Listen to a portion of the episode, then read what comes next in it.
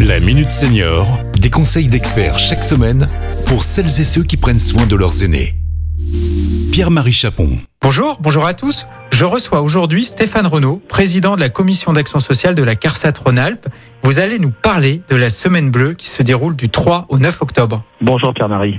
Avant de rentrer dans le programme de la semaine bleue, pouvez-vous nous donner votre sentiment sur la manière dont nous devons agir collectivement pour que les nouvelles générations de seniors soient plus réceptives aux actions de prévention alors effectivement, être senior en 2022 n'a rien à voir avec euh, être senior en, 1990.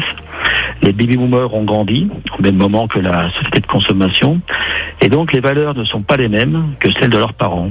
Ils sont à la fois, euh, on va dire, plus à l'écoute, mais ont besoin d'être accompagnés plus individuellement. Donc tout cela, ça nécessite de repenser nos, nos, actions de prévention et la chronique radio que vous animez en est une parfaite illustration. Alors la semaine bleue existe depuis de nombreuses années. À l'origine, en 1951, une seule journée était consacrée aux aînés. Et au fil du temps, elle évolue avec une application plus importante, passant justement aujourd'hui à une semaine. À chaque fois, un thème national est développé. Quel est le thème retenu pour cette année? Alors le thème de cette année est euh, changeons notre regard sur les aînés, brisons les idées reçues. Cet événement qui revient euh, chaque année est l'occasion pour les acteurs qui travaillent auprès des aînés d'organiser tout au long de la semaine des animations qui permettent de créer des liens euh, précisément entre les générations. La discrimination, euh, malheureusement, liée à l'âge, reste une réalité dans une société en pleine transition démographique. C'est un enjeu majeur. Alors la semaine 2, ce sont sept jours dédiés aux seniors pour informer et sensibiliser l'opinion sur la place et le rôle des retraités et des personnes âgées dans notre société, quel que soit leur âge, en portant un regard euh, qui se veut positif sur leur contribution à la vie euh, à la fois économique, sociale et culturelle.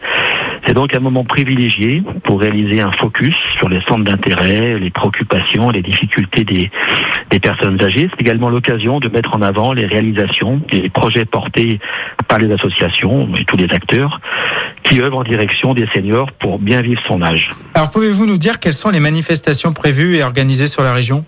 Oui, et d'ailleurs elles sont nombreuses. Alors je citerai euh, dans le désordre. Euh, d'abord une conférence intitulée Le lien social, la passion du cerveau, qui est organisée le 5 octobre avec la ville de Lyon. Puis deux conférences sur la nutrition à Érigny et à Lyon, cinquième, le 3 octobre. Et enfin une conférence sur le stress à Bron, le 3 octobre également. C'est prévu également avec la métropole aidante de Lyon pour la journée nationale des aidants le 6 octobre, trois temps forts, à savoir euh, un repas offert aux proches aidants, des ateliers de mnémotricité au cours de l'après-midi, et en fin d'après-midi, pour clôturer cette journée, un concert des Tricotins Swing qui reprend des chansons revues euh, en, en jazz manouche. Eh bien, écoutez, je vous remercie beaucoup Stéphane pour ces exemples de manifestations sur, sur la région Rhône-Alpes.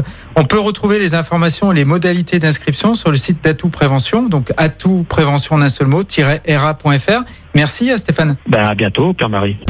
Cet épisode a été rendu possible grâce à la CARSAT Rhône-Alpes, Caisse d'assurance retraite et de la santé au travail, expert du bien vieillir.